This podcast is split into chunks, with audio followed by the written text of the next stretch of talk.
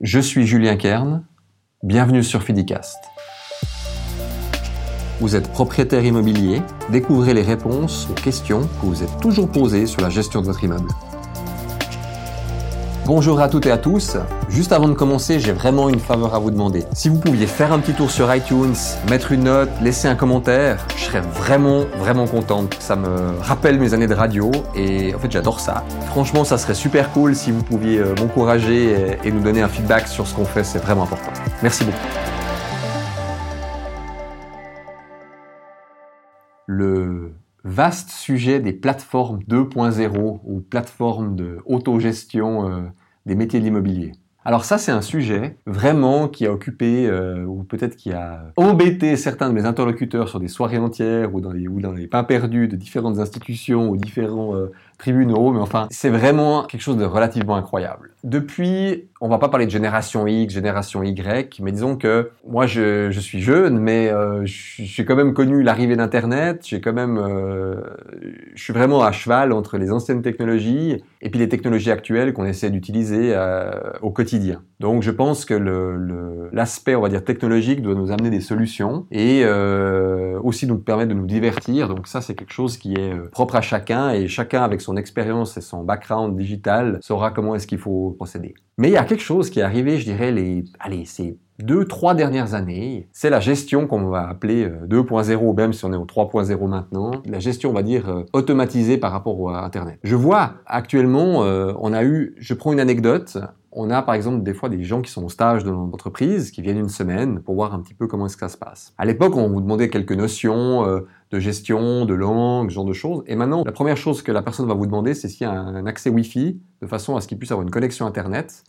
Pourquoi? Parce que chaque question que je vais lui poser, il va aller regarder un tutoriel, s'il a une traduction à faire de l'allemand euh, ou de l'anglais ou de l'espagnol, ça lui posera aucun problème parce qu'il a Google Translate, pour pas citer. Donc finalement, les gens, ils se sont appris à se débrouiller avec ces plateformes. Dans le cadre du métier de l'immobilier, on a vu apparaître ces derniers temps, alors je vais parler pour la Suisse romande, je vais pas parler du monde euh, ou, de, la Suisse alémanique, mais à mon avis, elle doit être plus ou moins similaire, c'est l'intégration d'ailleurs des plateformes. Et moi qui suis relativement présent sur différents réseaux sociaux, je vois ces derniers temps... Euh, ah, vendez votre bien immobilier vous-même, ou euh, soyez gérant d'immeuble de manière automatisée, autonome. Pourquoi confiez-vous la gérance immobilière à un tiers alors que vous pourriez le faire vous-même avec notre interface web? Waouh J'étais là. Soit j'avais envie d'applaudir en me disant non mais attends c'est quoi? Et étant mon quotidien, pour moi c'était hyper important d'aller regarder. Alors j'ai fait le client mystère. Et pour moi faire le client mystère, c'est-à-dire que je me suis intégré, je me suis intéressé pardon je me suis intéressé à ces plateformes, pas sur le courtage, parce que c'est pas mon métier, mais sur la gérance d'immeubles. Alors été captivé parce que je me suis dit qu'il y a des gens qui sont pas issus de nos milieux, qui sont des gens que je ne rencontre pas fréquemment, ou en tout cas que je ne croise pas euh, dans nos différentes formations continues, ou les différents séminaires de droit du bail, ou ce genre de choses, et qui arrivent avec un produit hyper bien foutu. Quand je dis hyper bien foutu d'un point de vue ergonomique, alors je vais pas me faire des amis euh, dans mes confrères, mais quand je vois les logiciels de gestion qu'on a, on a un petit peu tout euh, testé. Hein. On va pas citer de nom et de marque, mais je veux dire, on travaille sur trois, peut-être quatre logiciels connus en Suisse romande qui sont valables, sur lesquels la plupart de, nos confrères fonctionnent, sur des logiciels propres à l'entreprise ou des logiciels externes, personnalisables. Et là, ils arrivent avec une plateforme light qui fonctionne extrêmement bien, avec des fenêtres qui sont parfaitement compréhensibles, une ergonomie en fait d'utilisation hallucinante. Donc là, si nos prestataires de logiciels nous écoutent, ben, messieurs, dames, allez jeter un œil sur ce que fait la concurrence. Bien sûr que c'est là où je vais en venir avec un grand mais, avec un grand M majuscule, c'est là où je vais rassurer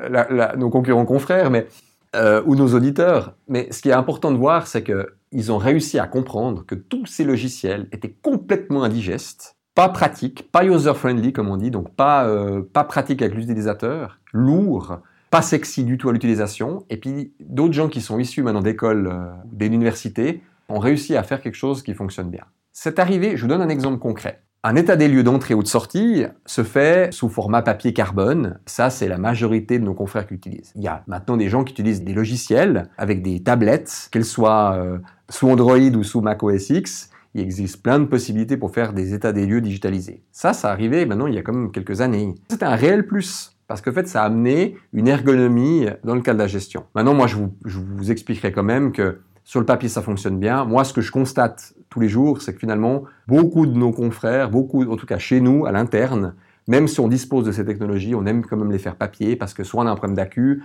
soit on a une problématique avec quelqu'un qui est réticent à signer. Enfin, je suis pas là pour faire l'apologie ou euh, une analyse des logiciels ou pas, mais enfin, les outils digitaux existent. Donc soit vous le faites papier, soit vous le faites digital. Mais pour en revenir à notre logiciel de gestion électronique, je me suis rendu compte, au fait, finalement, que les gens avaient un petit peu observé qu'est-ce qui fonctionnait bien et fonctionnait pas bien, et ils ont réussi à mettre à disposition de tous, pour des tarifs en plus qui sont complètement abordables, un logiciel de gestion qui fonctionne. Alors, moi ça me parle parce que derrière, au niveau métier, je vois un petit peu comment ça fonctionne et je vois les, possibilités. Par contre, mon gros mais, et là je vais un petit peu changer de ton, ce que je trouve complètement irresponsable avec ce type de logiciel, c'est qu'en fait ça marche bien pour l'objet idéal, avec le locataire idéal, avec euh, les formalités idéales. Mais dès qu'il va y avoir un petit grain de sel dans cette problématique, et là je défends pas nos métiers, je me mets vraiment à la place de l'utilisateur, parce que là, ça n'engage que moi, ça va pas fonctionner. Parce que même si on va vous donner des astuces pour remplir en fait ce genre de choses, que vous avez pensé à tout, quand nous, en tant que professionnels, il y a des gens qui sont aussi extrêmement qualifiés, qui n'arrivent pas à s'en sortir, qui doivent en découdre avec des, avec des protections juridiques, avec l'ASLOCA, avec ce genre de choses, même si c'est des fois parfaitement légitime et légal, je ne sais pas comment est-ce que vous allez vous en sortir. On, fait partie d'associations professionnelles sur lesquelles il y a des documents qui sont importants. Alors, dans le but de ces podcasts, c'est pas de faire du droit du bail et des explications, mais il faut quand même savoir qu'il y a des formulaires qui sont obligatoires à l'établissement d'un contrat de bail à loyer. Il y a des formulaires pour des nouvelles prétentions, il y a des formulaires pour des résiliations, il y a des formulaires pour des hausses de loyer, il y a des notifications de loyer au moment de la conclusion d'un contrat de bail à loyer. Ça, ce sont des notions qui sont intégrées dans ces logiciels 2.0, mais qui vont pas vous donner toutes les subtilités et toutes les petites problématiques qui pourraient apparaître et les corrélations entre l'ancien locataire et le nouveau locataire. Quels paramètres on va mettre? Est-ce qu'on est dans une certaine méthode ou une autre méthode? C'est très difficile à vulgariser ceci sans rentrer trop dans le détail, mais sachez que fait, vous avez les bons outils, ça vous propose des bons outils, mais comment est-ce que vous allez les utiliser? J'ai pas l'impression que vous allez pouvoir remplacer un gérant d'immeuble qualifié ou un gérant d'immeuble avec de l'expérience par un logiciel qui vous aura fait un tutoriel en 10 minutes pour comment remplir un contrat de bail à loyer. Donc, ces outils, ils amènent une espèce de démocratisation de la chose, mais peut-être que si vous avez un appartement quelque part et puis que vous avez un bon locataire et puis qu'il n'y aura pas de problème, ça, fonctionnera. Donc je, ne dis pas le contraire. Mais croyez-en un petit peu notre expérience avec des milliers d'objets en gestion. L'ergonomie et les adaptations et la complexité des décomptes de chauffage font qu'aujourd'hui, ça risque d'être extrêmement difficile à fonctionner. Et l'établissement des formulaires qui sont obligatoires, ce qu'on appelle les formules officielles de notification. Il en existe plusieurs pour plusieurs types, on ne va pas rentrer dans les détails. Mais ce qu'il faut savoir, c'est que ce sont des documents qui peuvent être produits a posteriori dans des procédures, dans des, procédures au mieux dans une conciliation, au pire dans une procédure euh, du droit du bail, donc au tribunal, en première instance par exemple. Et en fait, comment est-ce que vous allez avec le logiciel vous assurer que vous allez toujours disposer c'est une question que je pose comme ça. Hein. Peut-être que le, fabricant de, ces logiciels vont dire qu'ils ont une réponse toute faite. Mais moi, je m'interroge. Si vous n'avez pas la dernière mise à jour, si vous n'avez pas le bon abonnement, et que tout d'un coup, ben, au dos de cette feuille, il manque les adresses qui correspondent, ce qu'il faut savoir, c'est que nous, professionnels, on doit acquérir ces formules. Ça a un coût. C'est pas gratuit, ce genre de, de formules.